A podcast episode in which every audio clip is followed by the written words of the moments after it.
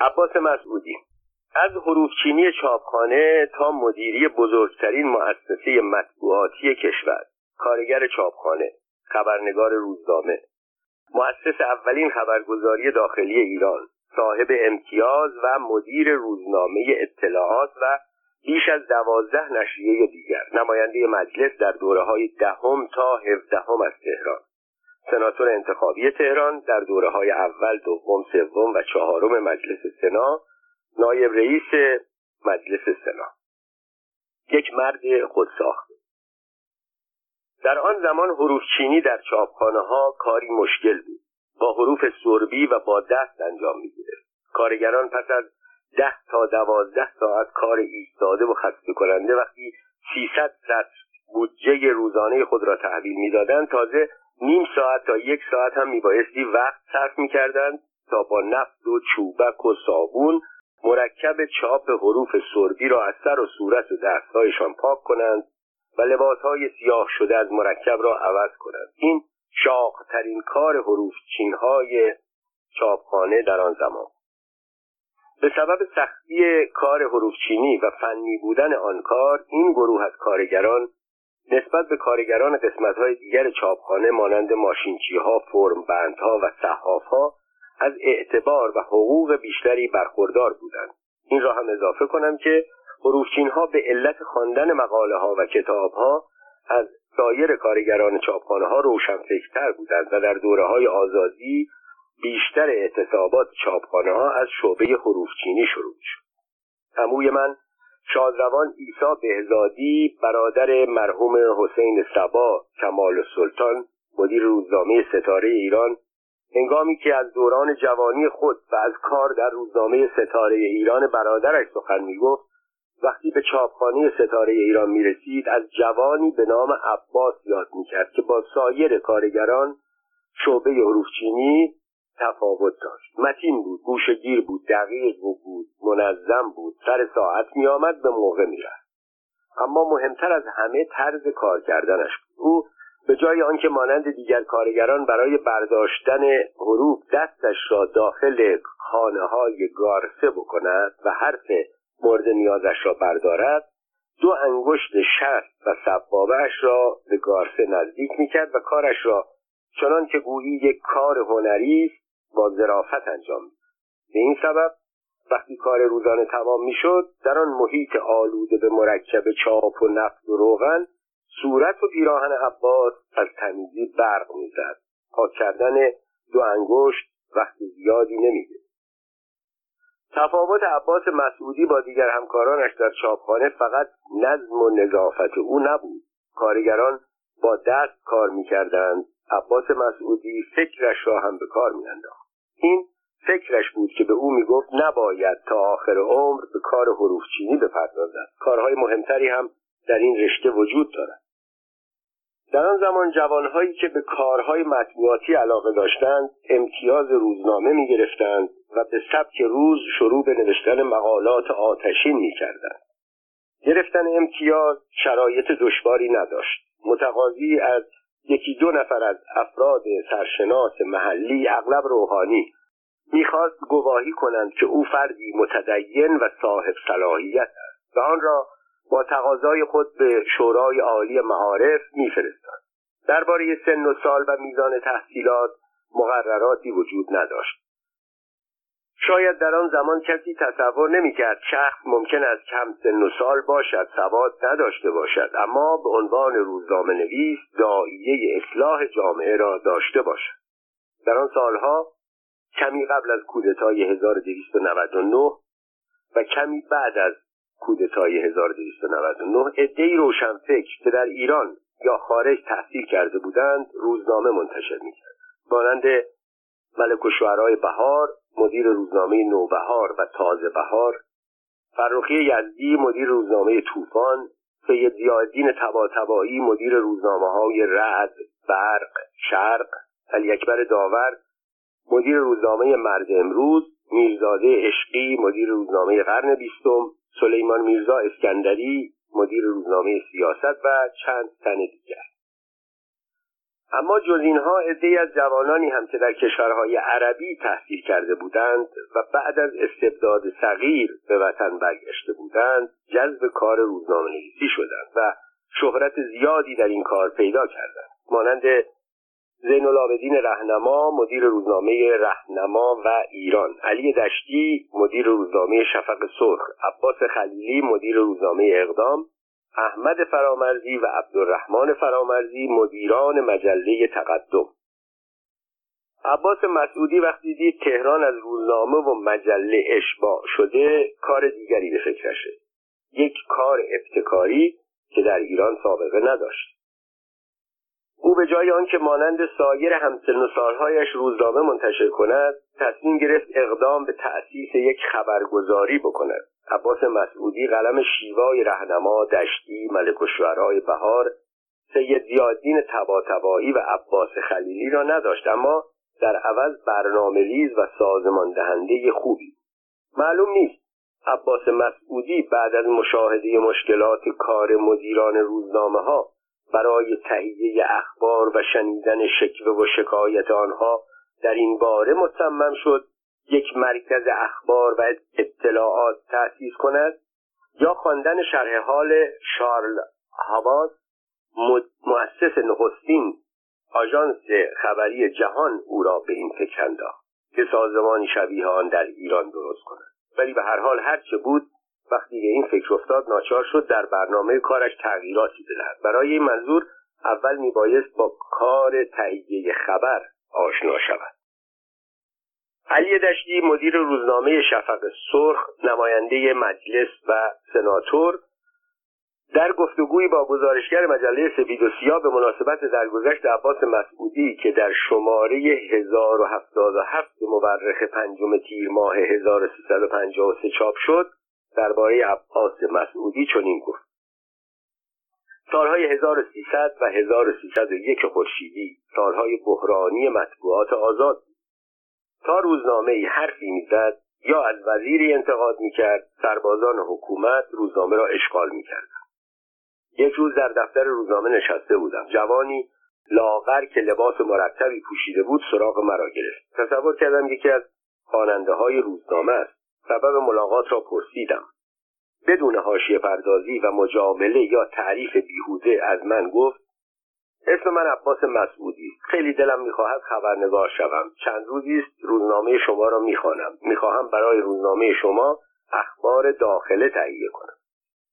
نمیدانم در حرفهای او چه چیزی وجود داشت که تحت تاثیر قرار گرفتم. همان روز با تقاضایش موافقت کردم. از روز بعد او به ادارات مختلف سر میزد.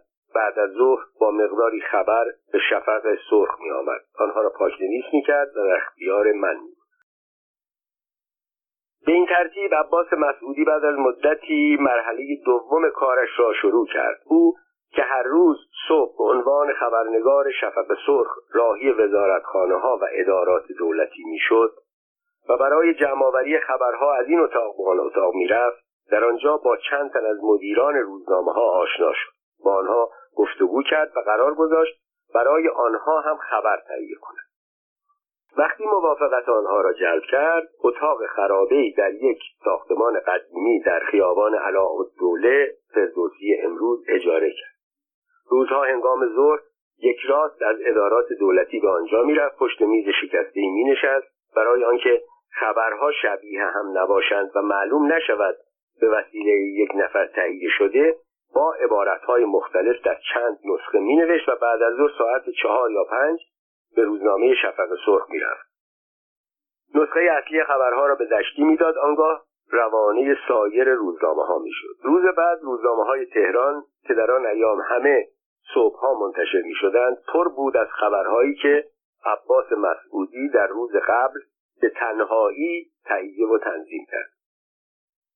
این کارها با وجود زحمتی که داشت و وقتی که صرف آنها میشد زندگی او را تأمین نمی‌کرد. مشتری‌های خبرگزاری تک نفره او کم بودند.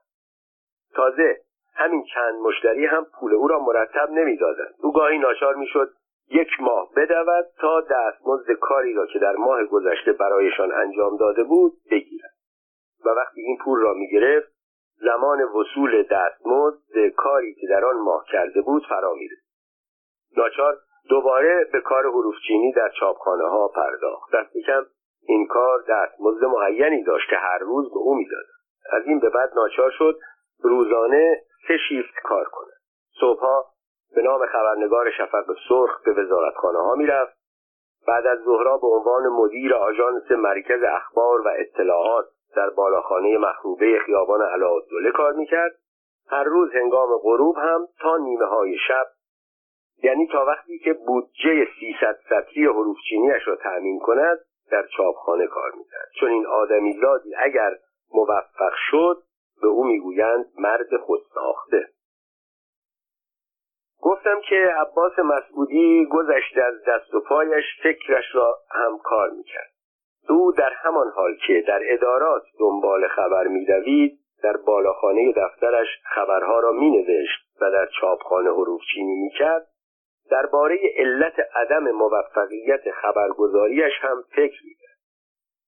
می‌اندیشید چطور شد که شارل هاواس در فرانسه، جولیوس رویتر در انگلستان موفق شدند خبرگزاری‌هایشان را به صورت آژانس‌های خبری جهانی درآورند، اما او حتی موفق نشده برای خبرگزاریش در تهران به اندازه کافی مشتری پیدا کند. حتما در کارش اشکالی وجود دارد. آنقدر فکر کرد، فکر کرد، فکر کرد تا توانست اشکال کارش را پیدا کند. عباس مسعودی در روزنامه شفق سرخ با دو جوان دیگر آشنا شد. یکی علی اکبر سلیمی بود که هم در روزنامه کار میکرد و هم گاهی مقاله مینوشت. او بعدها مدیر و سردبیر مجله گلهای رنگارنگ شد. دیگری علی صادقی، مصحح و نویسنده شفق سرخ. مسعودی به این نتیجه رسید که اگر کارش نگرفت، برای این است که نتوانست نیاز روزنامه‌ها را از نظر خبری برآورده سازد. اگر در این زمینه موفق میشد، لازم نبود برای وصول دستمزد مختصرش دائم به روزنامه ها مراجعه کند. برعکس، این مدیران روزنامه ها بودند که دنبال او می‌دویدند. جریان را با این دو همکار در میان گذاشت و موافقت آنها را برای همکاری جلب کرد. او یک نفره در کارش موفق نشده بود، اما اکنون سه نفر بودند، سه جوان پر انرژی. در آن سالها غیر از وزارتخانه‌ها مهمترین منبع خبرهای سیاسی مجلس شورای ملی بود که در آن سالهای هزار و سیصد و یک و هزار و سیصد و دو و بعدها تا چند سال به مناسبت آزادی انتخابات از یک سو و زمین سازی طرفداران سردار سپه برای جمهوریت و تغییر سلطنت از سوی دیگر و مخالفت‌های مخالفان این برنامه، جلساتش جنجالی و پرسر صدا بود. اما همه روزنامه‌های آن روزگار امکان آن را نداشتند که خبرنگارهای اختصاصی برای شرکت در جلسات مجلس بفرستند. بنابراین فقط موفق می‌شدند با سوال کردن از بعضی از نماینده‌ها به وسیله تلفن یا به طور حضوری چند سطری درباره مذاکرات مجلس چاپ کنند.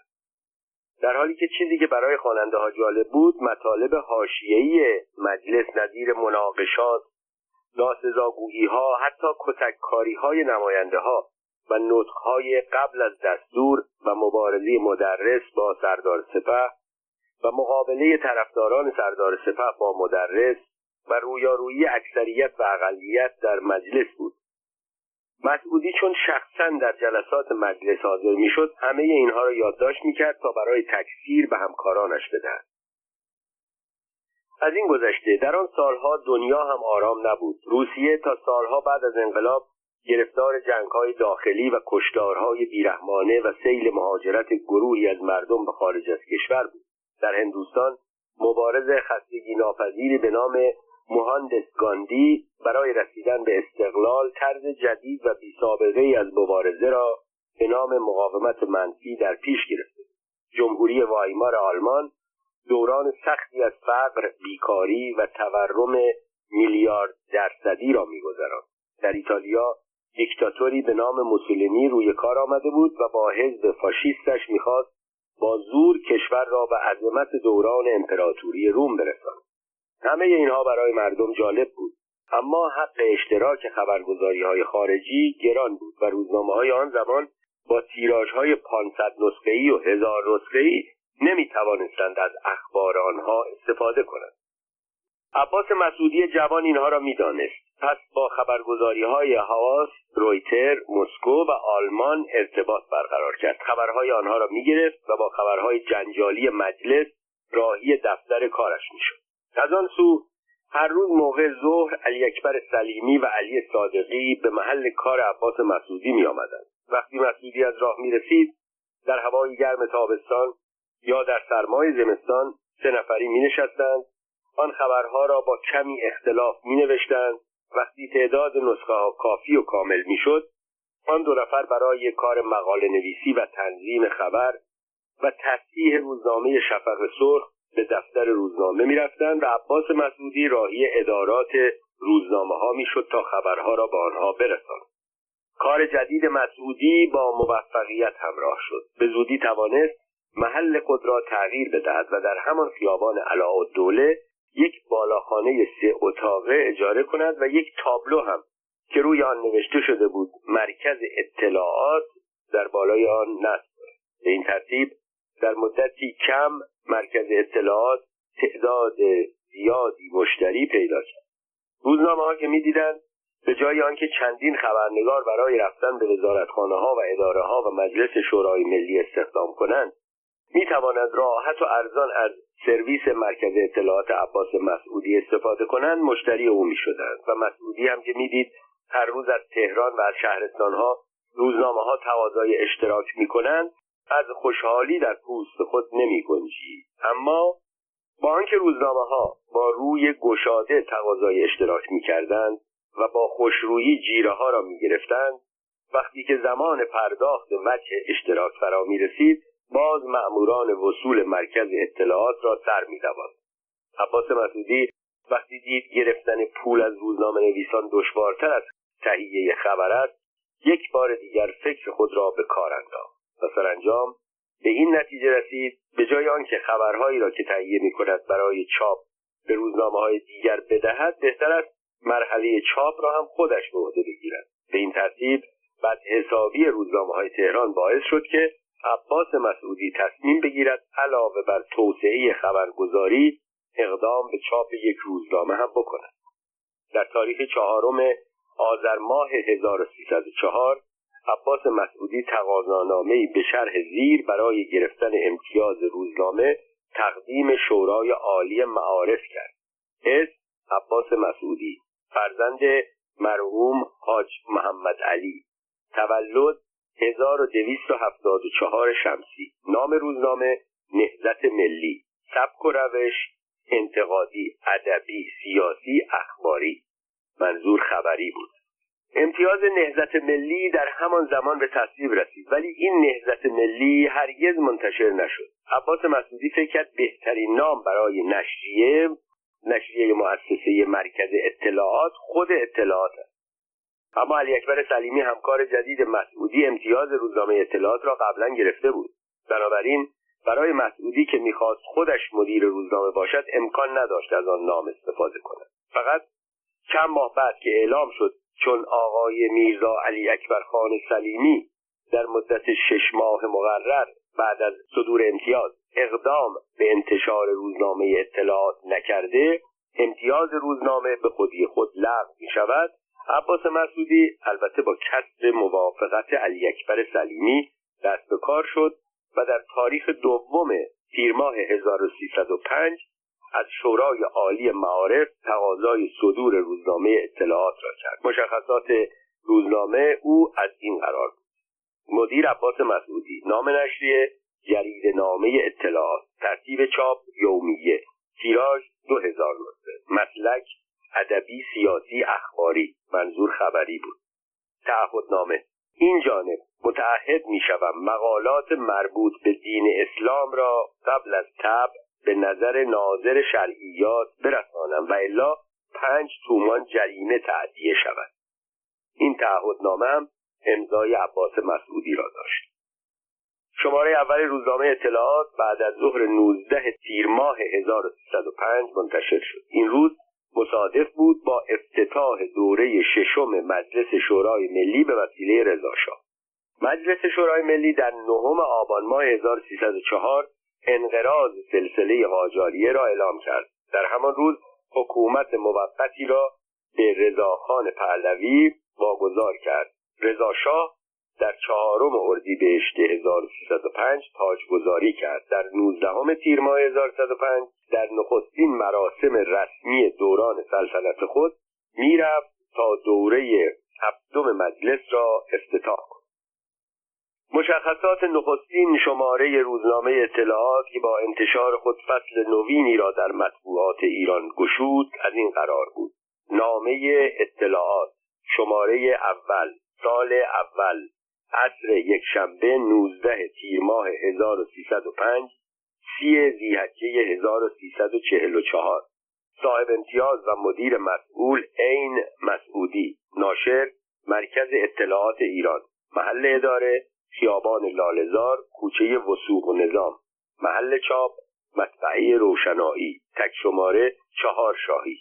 مطالب شماره اول عبارت بود از یک سرمقاله مفصل به قلم عباس مسعودی که در دو ستون از چهار ستون صفحه اول روزنامه را گرفته بود. عنوان سرمقاله مرکز اطلاعات بود و نظرات و اهداف گردانندگان روزنامه را بیان می‌کرد. به موجب این نوشته مرکز اطلاعات در ماه اسد یا مرداد سال هزار و سیصد و دو تأسیس شده بود.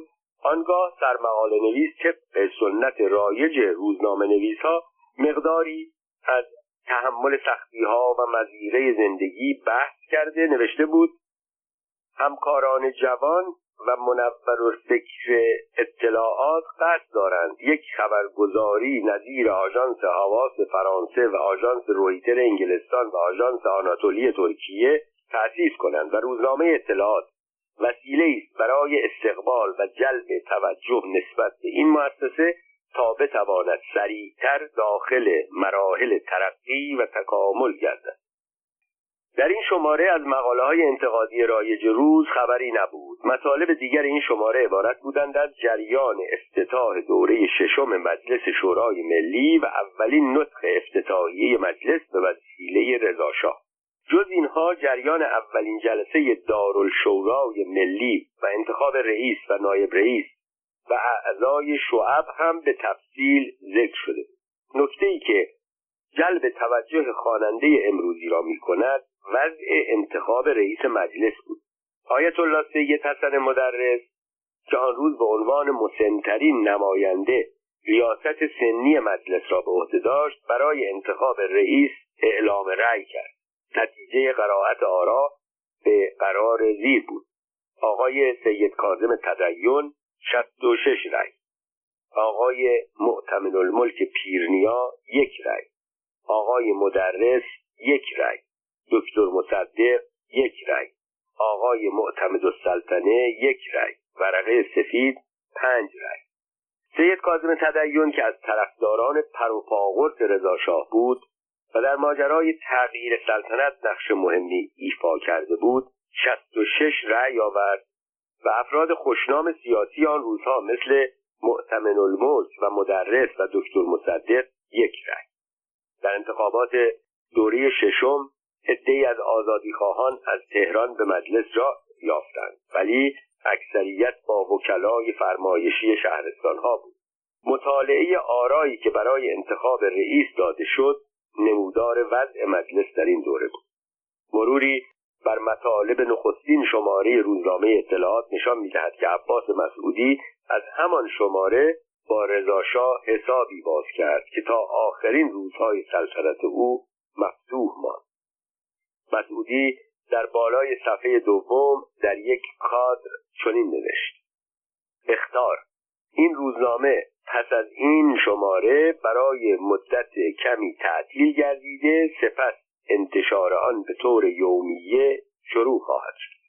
این آگهی نشان می‌داد تشکیلات اطلاعات هنوز آمادگی انتشار یک روزنامه یومیه را نداشت، اما مسعودی برای آنکه جریان مراسم افتتاح مجلس به وسیله رضا شاه را قبل از همه روزنامه ها به نظر شاه برساند، یک شماره فوق‌العاده منتشر کرد.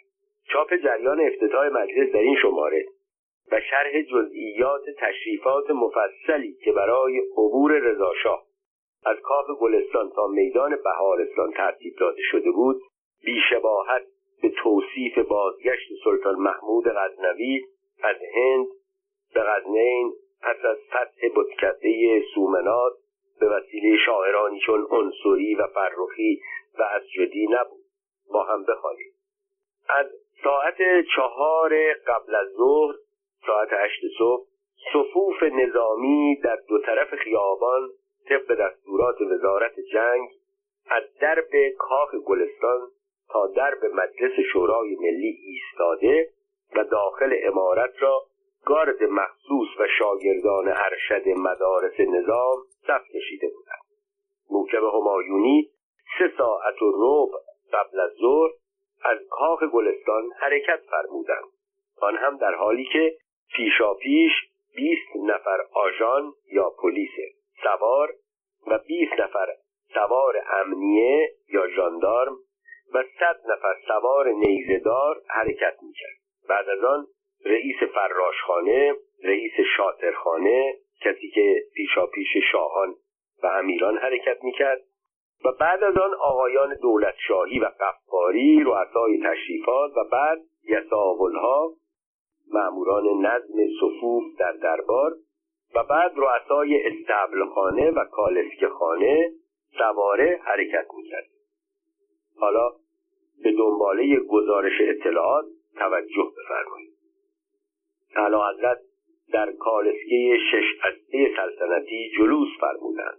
به سمت راست ترتیب مرتضی خان یزدانپناه فرمانده لشکر مرکز و ترتیب حبیب الله خان شیبانی کفیل ارکان حرب یا ستاد ارتش کل قشون سواره و پشت کالسکه حامل بیرق سلطنتی آقای امیر لشکر خدایار خان و بعد از آن سرتیب علی خان کفیل امنیه، آقای سمیعی حکمران تهران و آقای سرهنگ محمد خان درگاهی رئیس کل تشکیلات نظمیه یا شهربانی و آقای سرهنگ کریم آقا خان بوزرجمهری کفیل بلدیه یا شهرداری سوار بر اسب حرکت می‌کردند.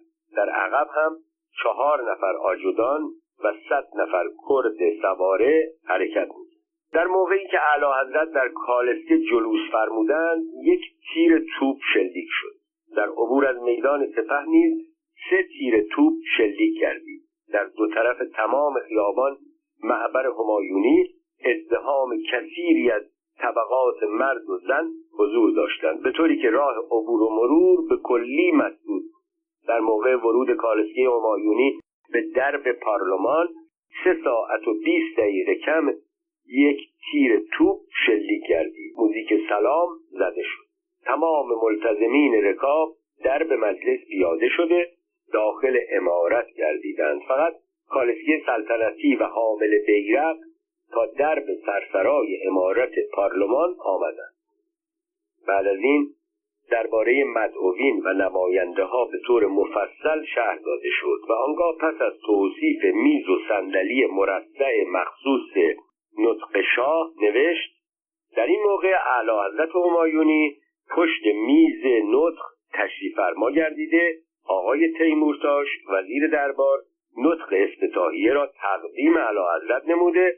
اعلیحضرت پهلوی در حالی که در طرفین اعیان، علما و سمت راست رئیس تشریفات داخله و سمت چپ رئیس تشریفات خارجه و در پشت سر آقای وزیر دربار و رئیس دفتر شاهنشاهی و غیره قرار داشتند، نطق افتتاحیه را مشروع این نطق در صفحه اول روزنامه چاپ شد. قرائت فرمودند: در این موقع بیرق مخصوص سلطنتی بالای عمارت پارلمان به اهتزاز درآمد و شروع به شلیک چهارده تیر توپ شد. و بعد جریان بازگشت شاه به کاخ گلستان و مجدداً شلیک تیر توپ. و باید توجه داشت که برای خودداری از اطاله کلام در اینجا شرح مراسم تاجگذاری خلاصه شد. در زمانی که نه رادیو وجود داشت و نه تلویزیون بود که چنین مراسمی را نشان بدهد و تنها رسانه همگانی روزنامه بود، آیا انعکاس جزئیات این مراسم، آن هم دو سه ساعت بعد از اجرای آن و هجده ساعت قبل از سایر جراید تهران که صبح روز بعد خبر افتتاح مجلس را به اختصار منتشر می کردند، برای کسی که فقط چند ماه بود از مقام بدون تشریفات نخست وزیری به مقام تشریفات سلطنت رسیده بود و شاهد وصل این همه تشریفات بی سابقه می شد، جالب نبود؟ درست است که عباس مسعودی جوان برخلاف اغلب روزنامه نویس‌ها در به سلطنت رسیدن رضا شاه نقشی نداشت، اما بعد از رسیدن او به سلطنت بلد بود بهتر از دیگران در چنین کارهایی بزرگ نمایی کند. عباس مسعودی با انتشار این ویژه‌نامه توانست تخصص خود را در چنین زمینه‌هایی به رضا شاه نشان دهد.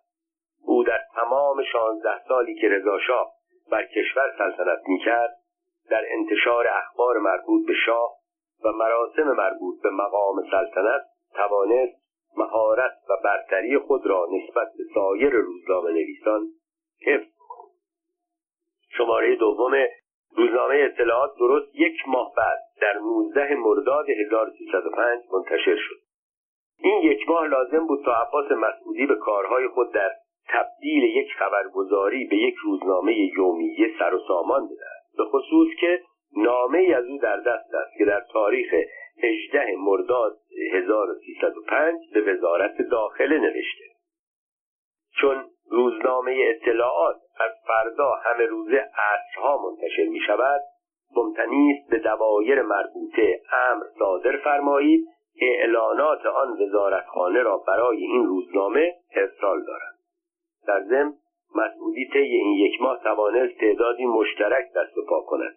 در آن سالها فروش روزنامه از طریق اشتراک رواج داشت. روزنامه اطلاعات با همه روزنامه‌های موجود زمان متفاوت بود. در حالی که همه روزنامه‌های تهران در چهار صفحه منتشر می‌شدند، اطلاعات فقط دو صفحه داشت. همین امکان می‌داد از همه روزنامه‌ها ارزان‌تر و به قیمت چهار شاهی منتشر شود. قیمت بقیه روزنامه‌ها شش شاهی بود. اطلاعات بعد از ظهر منتشر می‌شد، در حالی که در آن زمان همه روزنامه‌های ایران زمان انتشارشان صبح بود. در این باره عباس مسعودی یک بار دیگر فکرش را به کار انداخته و حساب کرده بود با توسعه سیستم اداری کشور و زیاد شدن باسوادها که همه اداری می‌شدند، اگر اطلاعات را بعد از ظهر منتشر کند، این کارمندان وقتی بعد از تعطیلی اداره عازم خانه میشوند، با خرید این روزنامه ارزان میتوانند در ساعات بیکاری شب، در ایامی که نه رادیو بود، نه تلویزیون بود، نه ویدئو بود، نه ماهواره بود و نه سینما به اندازه کافی بود و نه حتی اتومبیل به آن اندازه بود که توده مردم بتوانند با آن به گردش بروند، یک روزنامه با اخبار داخل و خارج و مقاله‌های گوناگون در زمینه‌های مختلف یک وسیله وقت‌گذرانی مناسب محسوب می‌شد. این ابتکار مسعودی برخلاف تصور مدیران روزنامه‌های صبح گرفت و با آنکه مدیر روزنامه اطلاعات نه از نظر معلومات و نه در نویسندگی در حد مدیران روزنامه‌های دیگر آن زمان بود و سابقه مبارزاتی و شهرت هیچ یک از روزنامه‌نویس‌های معروف را هم نداشت، به مناسبت پشتکار و ابتکارش و استفاده از شرایط زمان توانست اطلاعات را به صورت پرتیراژترین و مهمترین روزنامه کشور درآورد. یحیی ریحان، شاعر معروف و مدیر روزنامه گلزرد که معاصر عباس مسعودی بود، در خاطرات خود درباره روزنامه اطلاعات نوشت: در آن زمان در تهران روزنامه‌های مهمی منتشر می‌شدند، مانند ایران به مدیریت زینالعابدین رهنما و شفق سرخ به مدیریت علی دشتی. جریده کوچک اطلاعات نزد آنها شبیه بره بود در برابر پلنگ. روزنامه نیمه رسمی ایران مدیر و معاون و مدیر داخلی و سردبیر داشت، مخبر شهری داشت. چند تن از کارمندان عالی رتبه وزارت خارجه می‌آمدند آنجا به ترجمه مقالات جراید خارجه می پرداختند. تیراژش دو هزار نسخه بود. علاوه بر اعلان ماهی پانصد تومان از دولت کمک خرج می گرفت. شفق سرخ عایدات روزنامه ایران را نداشت، اما عده زیادی از جوانان فاضل و نویسنده با مدیر آن جریده ارتباط داشتند و مقالات ادبی و ترجمه‌های سودمند به او می‌دادند. در اطلاعات تمام آنها را عباس مسعودی می‌کرد که تنها سرمایه او عبارت بود از کار و جدیت. او هر روز عصر عبای خود را بر دوش می‌افکند، دست‌ها را از آستین عبا بیرون می‌آورد و پیاده از خانه خود بیرون آمده از خیابان سعدی و لاله‌زار خودش را به خیابان فردوسی و دفتر مخروبه روزنامه‌اش می‌رساند. علی دشتی ضمن گفتگو با گزارشگر سپید و سیاه در این باره گفت: در آن روزگار روزنامه‌های ایران صبح‌ها منتشر می‌شدند، اما مسعودی اطلاعات را عصر منتشر کرد. نه تنها من بلکه قریب به اتفاق روزنامه‌نگاران آن زمان اطلاعات را مسخره می‌کردیم. عقیده داشتیم چون این روزنامه‌ای موفق نمی‌شود. من یا فروخی یا داور روزنامه را برای مقاصد سیاسی خودمان منتشر می‌کردیم. هر یک هدف‌هایی داشتیم که احساس می‌کردیم از تریبون مطبوعات می‌توانیم به این هدف‌ها برسیم و هر وقت یکی موفق می‌شد به هدفش برسد روزنامه را تعطیل می‌کرد.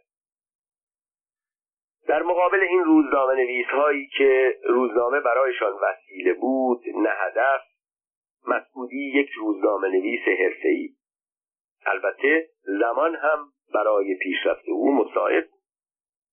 رضاخان میرپنج پس از آنکه بعد از کودتای سوم اسفند هزار و دویست و نود و نه سردار سپه شد، بعد وزیر جنگ شد، بعد نخست وزیر شد، بعد فرمانده کل قوا شد و بالاخره در سال هزار و سیصد و پنج اعلی حضرت اقدس شهریاری شد، مانند همه دیکتاتورها که از روزنامه‌های انتقادی خوششان نمی‌آید، محیطی فراهم کرد که روزنامه‌نویس‌های مبارز یا خودشان به مرور روزنامه‌نویسی را ببوسند و کنار بگذارند یا روزنامه‌هایشان توقیف شد و یا ناچار شدند خود را با شرایط محیط هماهنگ کنند.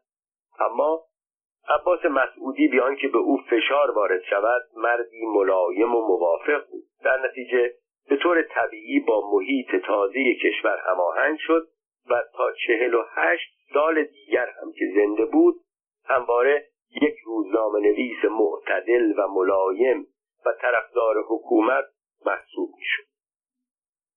بعد از شهریور هزار و سیصد و بیست که روزنامه‌ها آزادی پیدا کردند، بعضی از آنها نوشتند اطلاعات به سبب کمک‌های رضا شاه توانست به آن موقعیت ممتاز برسد و به صورت بزرگترین روزنامه کشور درآید.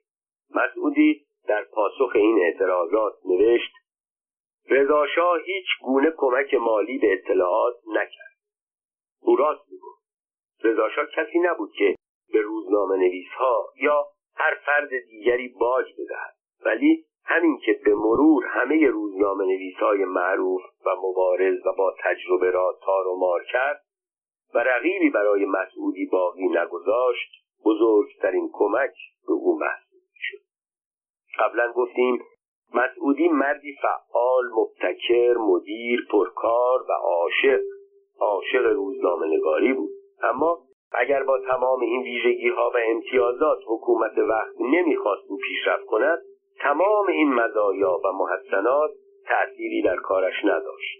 دوران روزنامه‌نویسی عباس مسعودی در زمانی بود که رضا شاه به این نتیجه رسیده بود که کشور نخست وزیری مانند محمود جم، رئیس مجلسی مثل حاج محتشم السلطنه اسفندیاری و روزنامه‌نویسی نظیر عباس مسعودی لازم دارد تا اولی اوامر او را اجرا کند، دومی قوانین دلخواه او را به تصویب برساند و سومی کارهایش را بسپارد. دوران نخست توسعه و پیشرفت روزنامه اطلاعات.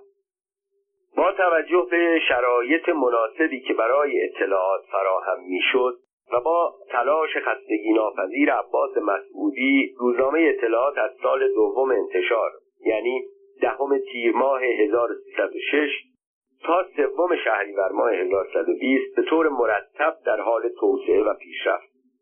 عباس مسعودی در اوایل کار اطلاعات که مؤسسه‌ای کوچک بود، روزانه دست کم شانزده ساعت کار می‌کرد. هم مدیر روزنامه بود و به اداره تشکیلات خود می‌رسید، هم به عنوان خبرنگار برای کسب خبر به مجلس و به ادارات دولتی می‌رفت. هم سرمقاله نویس روزنامه بود و خط مشی روزنامه را تعیین می‌کرد، هم گاهی به عنوان مصحح به تصحیح خبرها و مقاله‌ها می‌پرداخت. هم در مراسم رسمی که در حضور شاه و رجال درجه یک برپا میشد شرکت میکرد، هم به محض بازگشت از مراسم و کندن لباس تشریفات به دفترش میرفت و شرح جریانات مراسم را با همه جزئیات آن مینوشت. از سال دوم انتشار اطلاعات، عباس مسعودی دو تصمیم مهم گرفت. نخست آنکه روزنامه را به جای دو صفحه در چهار صفحه منتشر کرد. وقایع مهم زیاد بود و در دو صفحه گنجایش انعکاس همه آنها را نداشت. کار دیگر مسعودی چاپ عکس در اطلاعات بود که برای نخستین بار در ایران در روزنامه‌ای انجام می‌شد. نخستین عکسی که در اطلاعات چاپ شد، گراور رضا شاه بود با این زیرنویس: خلاصه‌ای از سجایای اعلی حضرت پهلوی که شاید کمتر به عرض قارئین اعظم رسیده باشد. و آنگاه سجایایی را که برای رضا شاه قائل بود به تفصیل در زیر عکس چاپ کرده بود، اما مثل آنکه کسان دیگری که مسعودی وعده داده بود عکسشان را به مرور در اطلاعات چاپ خواهد کرد، بخت و اقبال رضا شاه را نداشتند. گراورسازی در ایران مراحل اولیه را می‌گذراند. به این سبب به علت گرمی هوای تابستان آن سال و در اثر استکاکی که حرکت ماشین به وجود می‌آورد، گراورها آب می شدند و تصویر نفرات بعدی یک تخته سیاه می شد. به این مناسبت مسعودی تصمیم گرفت برای جلوگیری از روسیاهی رجال آن دوره تا مدتی دست کم تا فرارسیدن فصل زمستان و سرد شدن هوا از چاپ گراول در اطلاعات خودداری کند. این را هم باید اضافه کرد که بعد از چاپ عکس رضا شاه، عکس مؤتمن الملک پیرنیا، رجل سیاسی بسیار خوشنام و رئیس مجلس شورای ملی هم چاپ شد، اما بعد از آن بود که روسیایی ها به وجود آمد. مسعودی هم پس از آن ماجرا به تکمیل دستگاه گراورسازی خود پرداخت، به طوری که بعد از آن توانست حتی تابستان ها هم در روزنامه اطلاعات عکس چاپ کند. با پیشرفت روزنامه اطلاعات، با زیاد شدن صفحات روزنامه و با استخدام کارکنان جدید برای روزنامه، محل کوچک مرکز اطلاعات دیگر تکافو نمی کرد و همان نسبت که در کشور سازندگی انجام می گرفت، جاده ها ساخته می شد، شهرها توسعه پیدا می کردند و صاحب برق و تلفن و خیابان می شدند. برنامه ساختن راه آهن سراسری در دستور کار قرار می گرفت و حکومت روز به روز قوی‌تر و تعداد باسوادها بیشتر میشد. اطلاعات هم در اثر توسعه مداوم نوبت به نوبت جا عوض می‌کرد. در آغاز از بالاخانه خیابان فردوسی به بالاخانه‌ای در خیابان برلن رفت.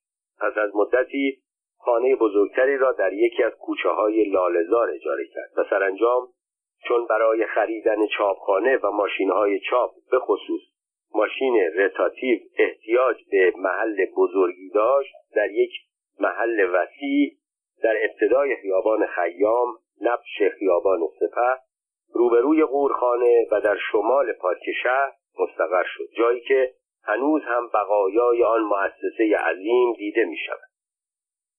تأثیر یک سفر در رضا شاه و در عباس مسعودی. رضا شاه در مراسم رسمی اغلب جوانی را می‌دید در حالی که یک دوربین عکاسی مکعب شکل به گردن خود آویخته بود، دائم دور و بر او می‌چرخید و عکس می‌گرفت. جنب و جوش این جوان توجه او را جلب کرد و دانست او عباس مسعودی مدیر روزنامه اطلاعات است.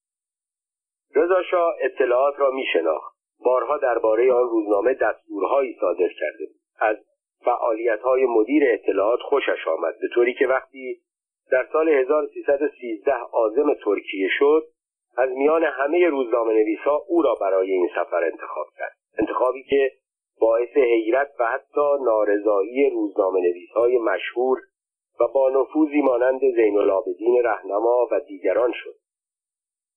اما مدتی بود که رضا شاه تصمیم گرفته بود پرونده این روزنامه‌نویس‌ها را ببندد و کسانی را که قبل از رسیدن او به سلطنت مشیر و مشارش بودند به او نصیحت می‌کردند و حتی از بابت پادشاه شدن او برای خود حق و حقوقی قائل بودند کنار بگذارند.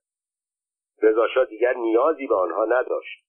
اتفاقاً پوشش خبری خوب عباس مسعودی در این سفر باعث شد که شاه بیشتر نسبت به او توجه پیدا کند.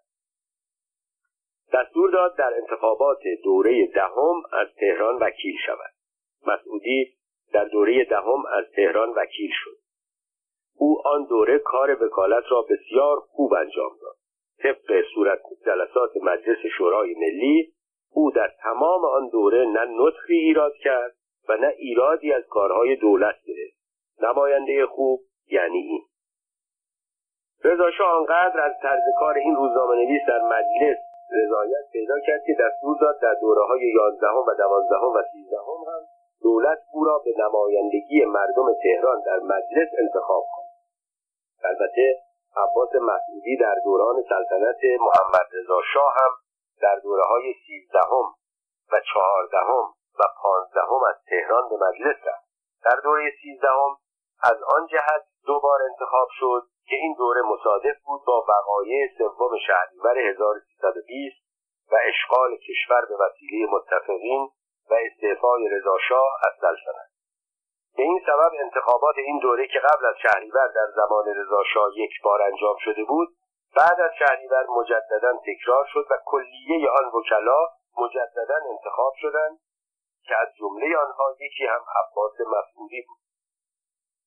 سفر ترکیه در رضا شاه و در عباس مسعودی در هر دو تأثیر زیادی به جا گذاشت. رضا شاه تحت تأثیر تجددخواهی و حکومت لاییک مصطفی کمال پاشا ملقب به آتاتورک یا پدر ترکیه در خرداد هزار و سیصد و چهارده دستور داد مردها به جای کلاه یک لبه معروف به کلاه پهلوی، کلاه تمام لبه معروف به کلاه شاپو سرشان کنند و متجدد شوند و در هفدهم دی ماه آن سال هم دستور کشف حجاب را صادر کرد که به نهضت بانوان معروف شد. عباس مسعودی که در این سفر درباره مطبوعات ترکیه که نسبت به مطبوعات ایران پیشرفته بودند مطالعه کرده بود، پس از بازگشت به ایران اولین کارش آن بود که اطلاعات را در هشت صفحه منتشر کرد. بعد اقدام به انتشار یک روزنامه فرانسوی زبان به نام ژورنال دو تهران کرد. در آن زمان زبان فرانسه مانند زبان انگلیسی در این زمان زبان رسمی جهان و زبان بین المللی بود. مسعودی اعلام کرد هدف از انتشار این روزنامه آگاهی خارجی ها از اخبار ایران و از پیشرفت‌های ایران است و بالاخره اطلاعات اولین ماشین چاپ روتاتیو در ایران را هم خریداری کرد. عباس مسعودی جز اینها در روزهای جمعه هم اقدام به انتشار روزنامه کرد که از اول فروردین هزار و سیصد و پانزده تا هفدهم آذر هزار و سیصد و بیست و یک منتشر می‌شد. به طوری که مسعودی نوشت پس از استقرار روزنامه و چاپخانه در محل جدید مسافران مهم خارجی که به ایران می آمدند از اداره اطلاعات و مدیر این روزنامه هم دیدن می کرد. جنگ جهانی دوم هزار و نهصد و سی و نه تا چهل و پنج و بی‌طرفی ایران. سرنوشت روزنامه اطلاعات از نوزدهم تیر ماه هزار و سیصد و پنج که نخستین شماره آن منتشر شد تا بیست و پنجم شهریور ماه هزار و سیصد و بیست که رضا شاه از سلطنت استعفا داد و از کشور تبعید شد با شاه پیوند خورده.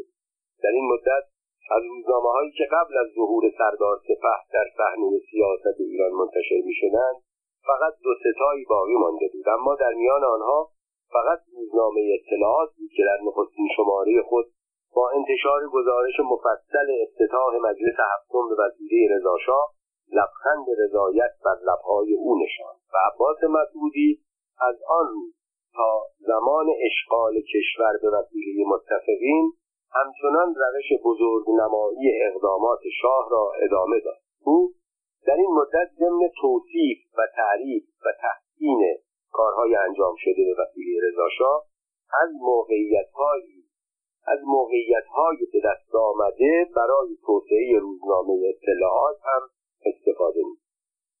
رضا شاه در آن سالها در فکر تحکیم پایه‌های سلطنت خود و به پیش راندن کشور به سوی تجدد و ترقی بود.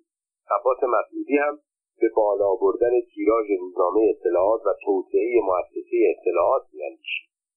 رضا شاه هرچند یک بار به ناحیه‌ای می‌رفت، شهری، جاده‌ای، پلی، کارخانه‌ای را افتتاح می‌کرد. با رسیدن راه آهن به شهری جدید، آخرین مهره‌های ریل‌ها را با دست خود محکم می‌کرد و بعد عازم بازدید از وضع کار پل ورس یا تونل کندوان یا پل معلق غازیان میشه.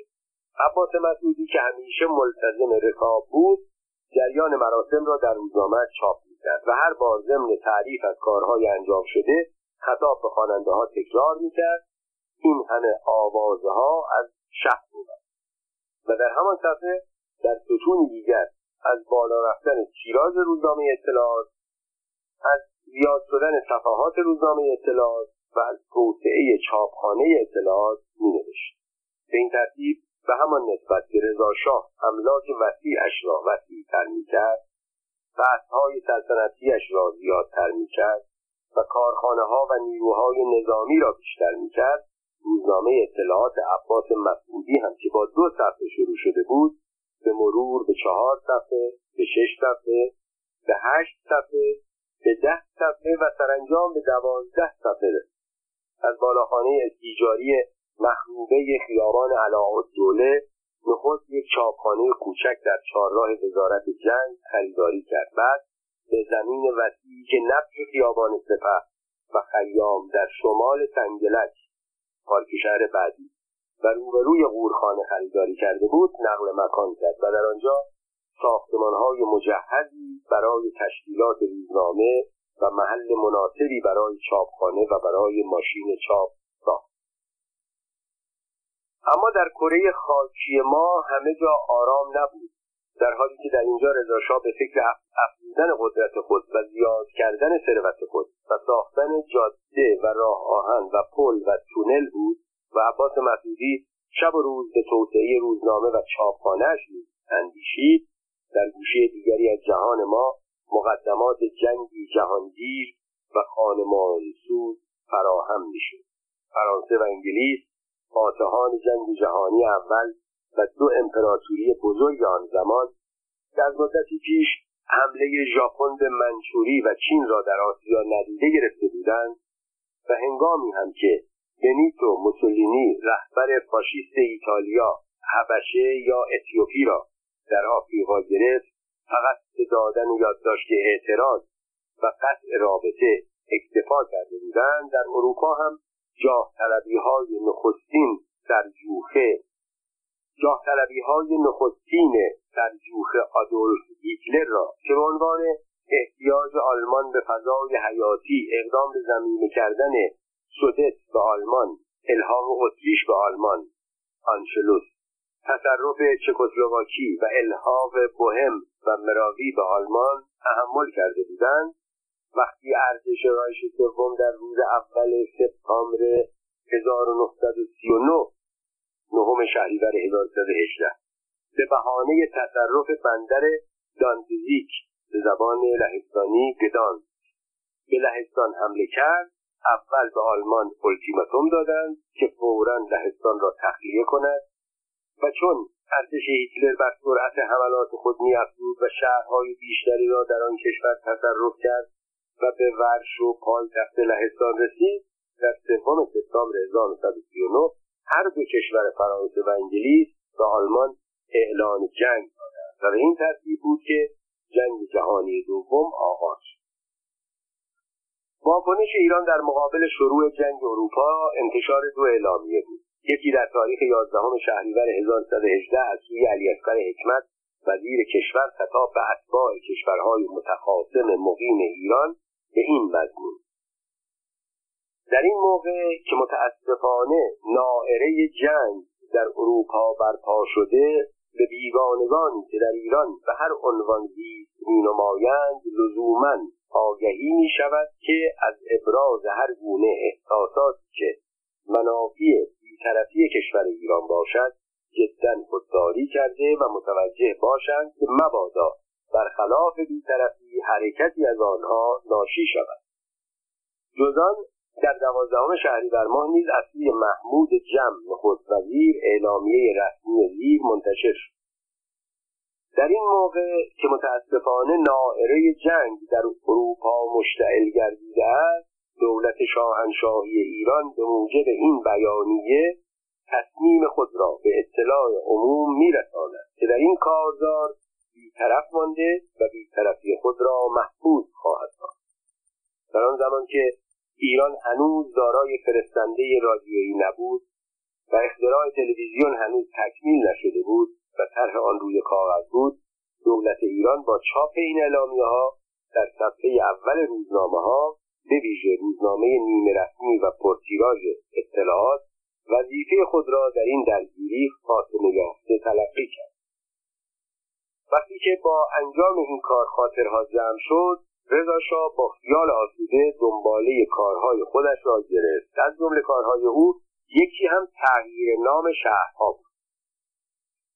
رضا شاه وقتی دستور داد شهرها را خیابان بندی کنند و بعد به تدریج خیابانها را با کفپوش تازه‌ای که آسفالت نام داشت پوشاندند و برای ادارات دولتی بناهای تازه ساختند، دستور داد مردم هم در دو طرف خیابانها بناهای دو طبقه بسازند.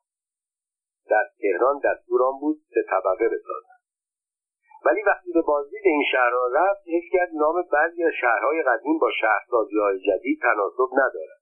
فرمان داد نام این شهرها را عوض کند. همانطور که فرهنگستان تهران به دستور رضا شاه هر هفته تعدادی از لغات را عوض می‌کرد، هیئت وزیران هم هر هفته یا هر ماه نام شهری را تغییر می‌داد و روزنامه اطلاعات در هر شماره در صفحه اول با حروف درشت این تغییرات را به اطلاع مردم می‌رساند و از آنها می‌خواست بعد از این از لغات و اسامی جدید استفاده کنند.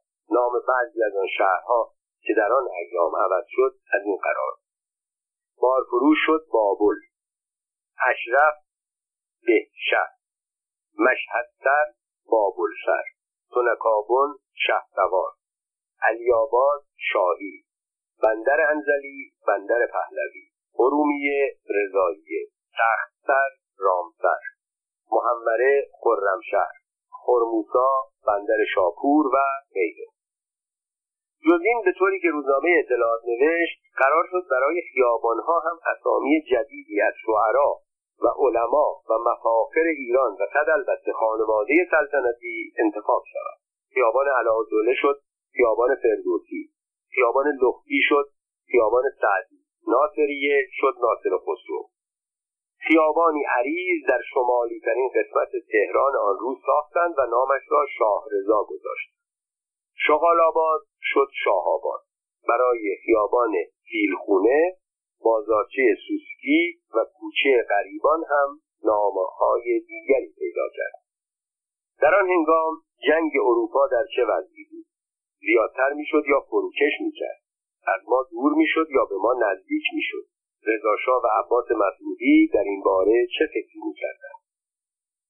در حالی که ارتش آلمان با حملات برق‌آسا یکی بعد از دیگری شهرهای لهستان را به تصرف خود در می‌آورد، هواپیماهای عمود پرواز اشتوکای نیروی هوایی آلمان لوفتوافه با حملات مرگبار خود هر گونه تحرک نظامی را از سربازان لهستانی سلب می‌کرد.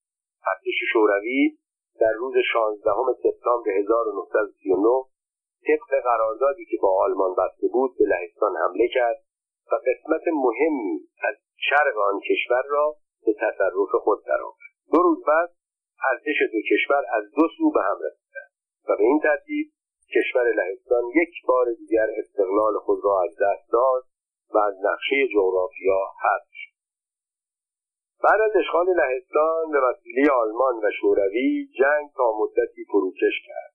متفقین اروپایی آن زمان فرانسه و انگلیس و متحدین اروپا در آن زمان آلمان و ایتالیا با آنکه به هم اعلان جنگ داده بودند در وضعی به سر می بردند که انگلیسی ها در آن زمان به آن جنگ مسالمت‌آمیز می گفتند و فرانسوی ها نام آن را جنگ مسخره گذاشته بود، زیرا در آن زمان عملاً بین سربازان دو طرف که در مقابل هم در سنگرها مستقر بودند جنگی روی نمی‌داد.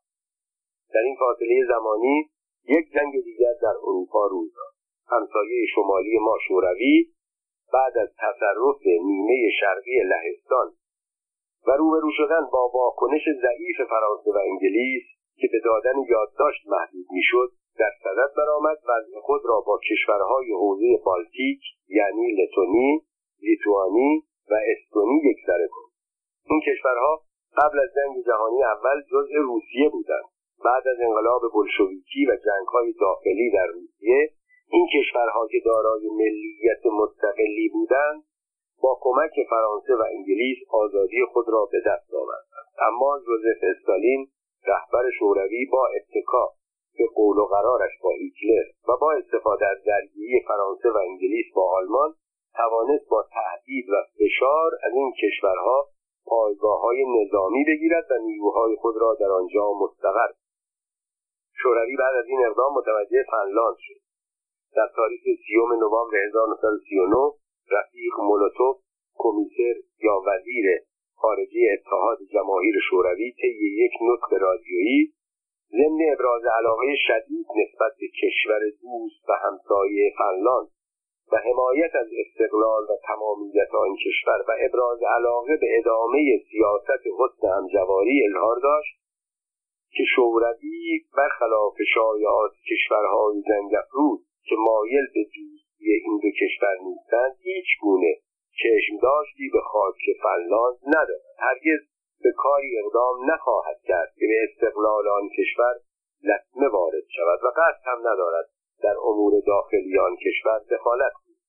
برعکس کاملا آماده است در مقابل فنلاند گذشت‌هایی بکند و در الحاق سرزمین کالی به فنلاند و تشکیل فنلاند بزرگ آن کشور را یاری دهد. منظور از ارسال یادداشت‌ها فقط یادآوری در مورد حفظ امنیت شوروی به خصوص لنینگراد است که در مجاورت فنلاند قرار دارد.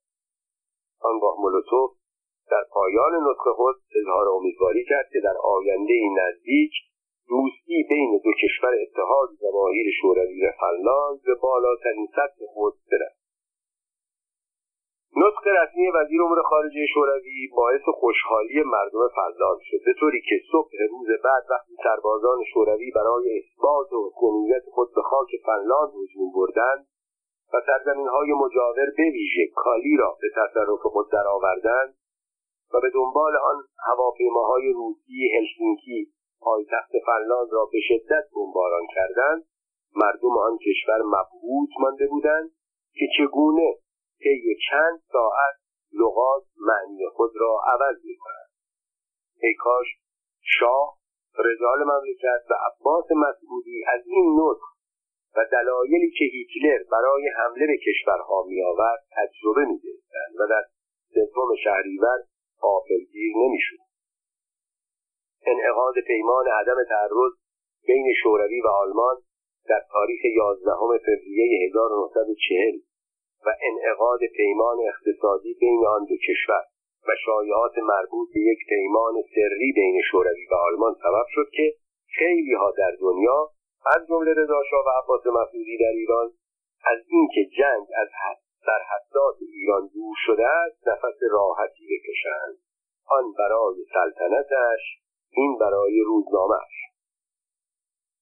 رضا شاه با اطمینان خاطر از وضعی که به وجود آمده بود تصمیم گرفت برنامه سرشماری کشور را که از مدت‌ها قبل اجرای آن را در نظر داشت انجام بدهد.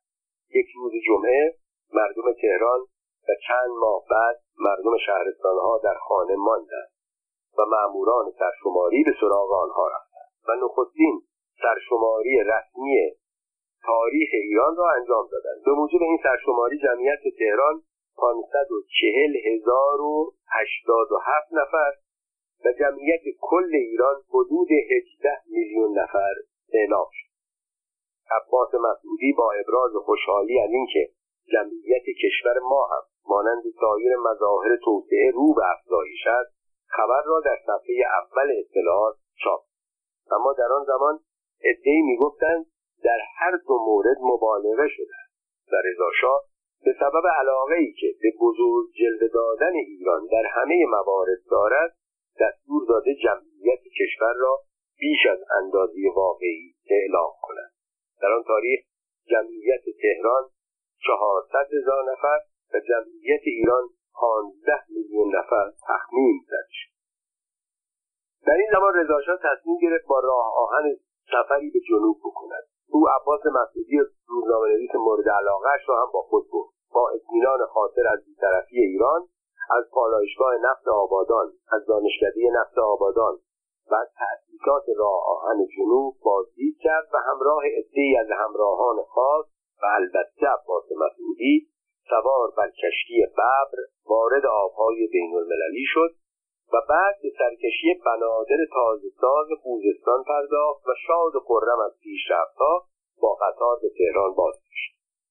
حاصل این سفر یک گزارش مفصل چندین شماره‌ای بود که عباس مسعودی با سبک خاص خود که حالا دیگر از آن اطلاع داریم در اطلاعات چاپ کرد. مضمون گزارش این بود که در حالی که دنیا در حال نابود شدن است، کشور ما به سوی توسعه و ترقی گام برد.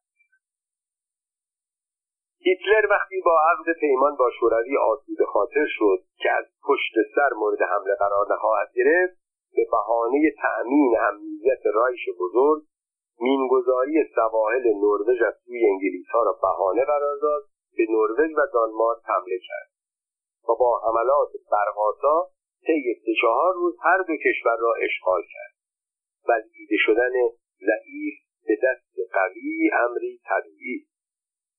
چندی بعد هیتلر تصمیم گرفت بلژیک و هلند را هم تصرف کند. یک روز ون ریبنتروپ وزیر خارجه آلمان سفرای بلژیک و هلند را به وزارت خارجه فراخواند و با تسلیم یادداشت‌های جداگانه به اطلاع آنها رساند که ارتش آلمان صبح همان روز به هر دو کشور حمله کرده است و دلیل حمله را چنین بیان کرد: طبق اطلاعات انکارناپذیر متفقین قصد داشتند از طریق این دو کشور با آلمان حمله کنند و آلمان برای آنکه بی‌طرفی این دو کشور را تأمین کند اقدام به اشغال هر دو کشور کرد.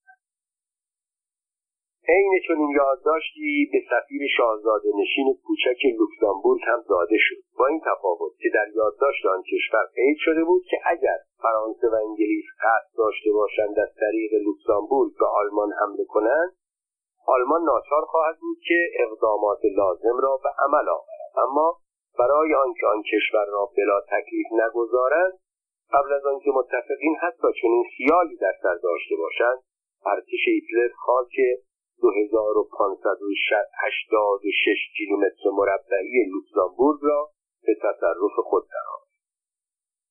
هیتلر بعد از تصرف لهستان، نروژ، دانمارک، هلند، بلژیک، لوکزامبورگ، یونان و یوگسلاوی، بستن پیمان عدم تعرض با اتحاد جماهیر شوروی و انعقاد پیمانهای اتحاد با ایتالیا، مجارستان، رومانی، فنلاند با توجه به اعلام بی‌طرفی ترکیه، اسپانیا و پرتغال، تصمیم گرفت کار فرانسه و انگلستان را در اروپا یکسره کند.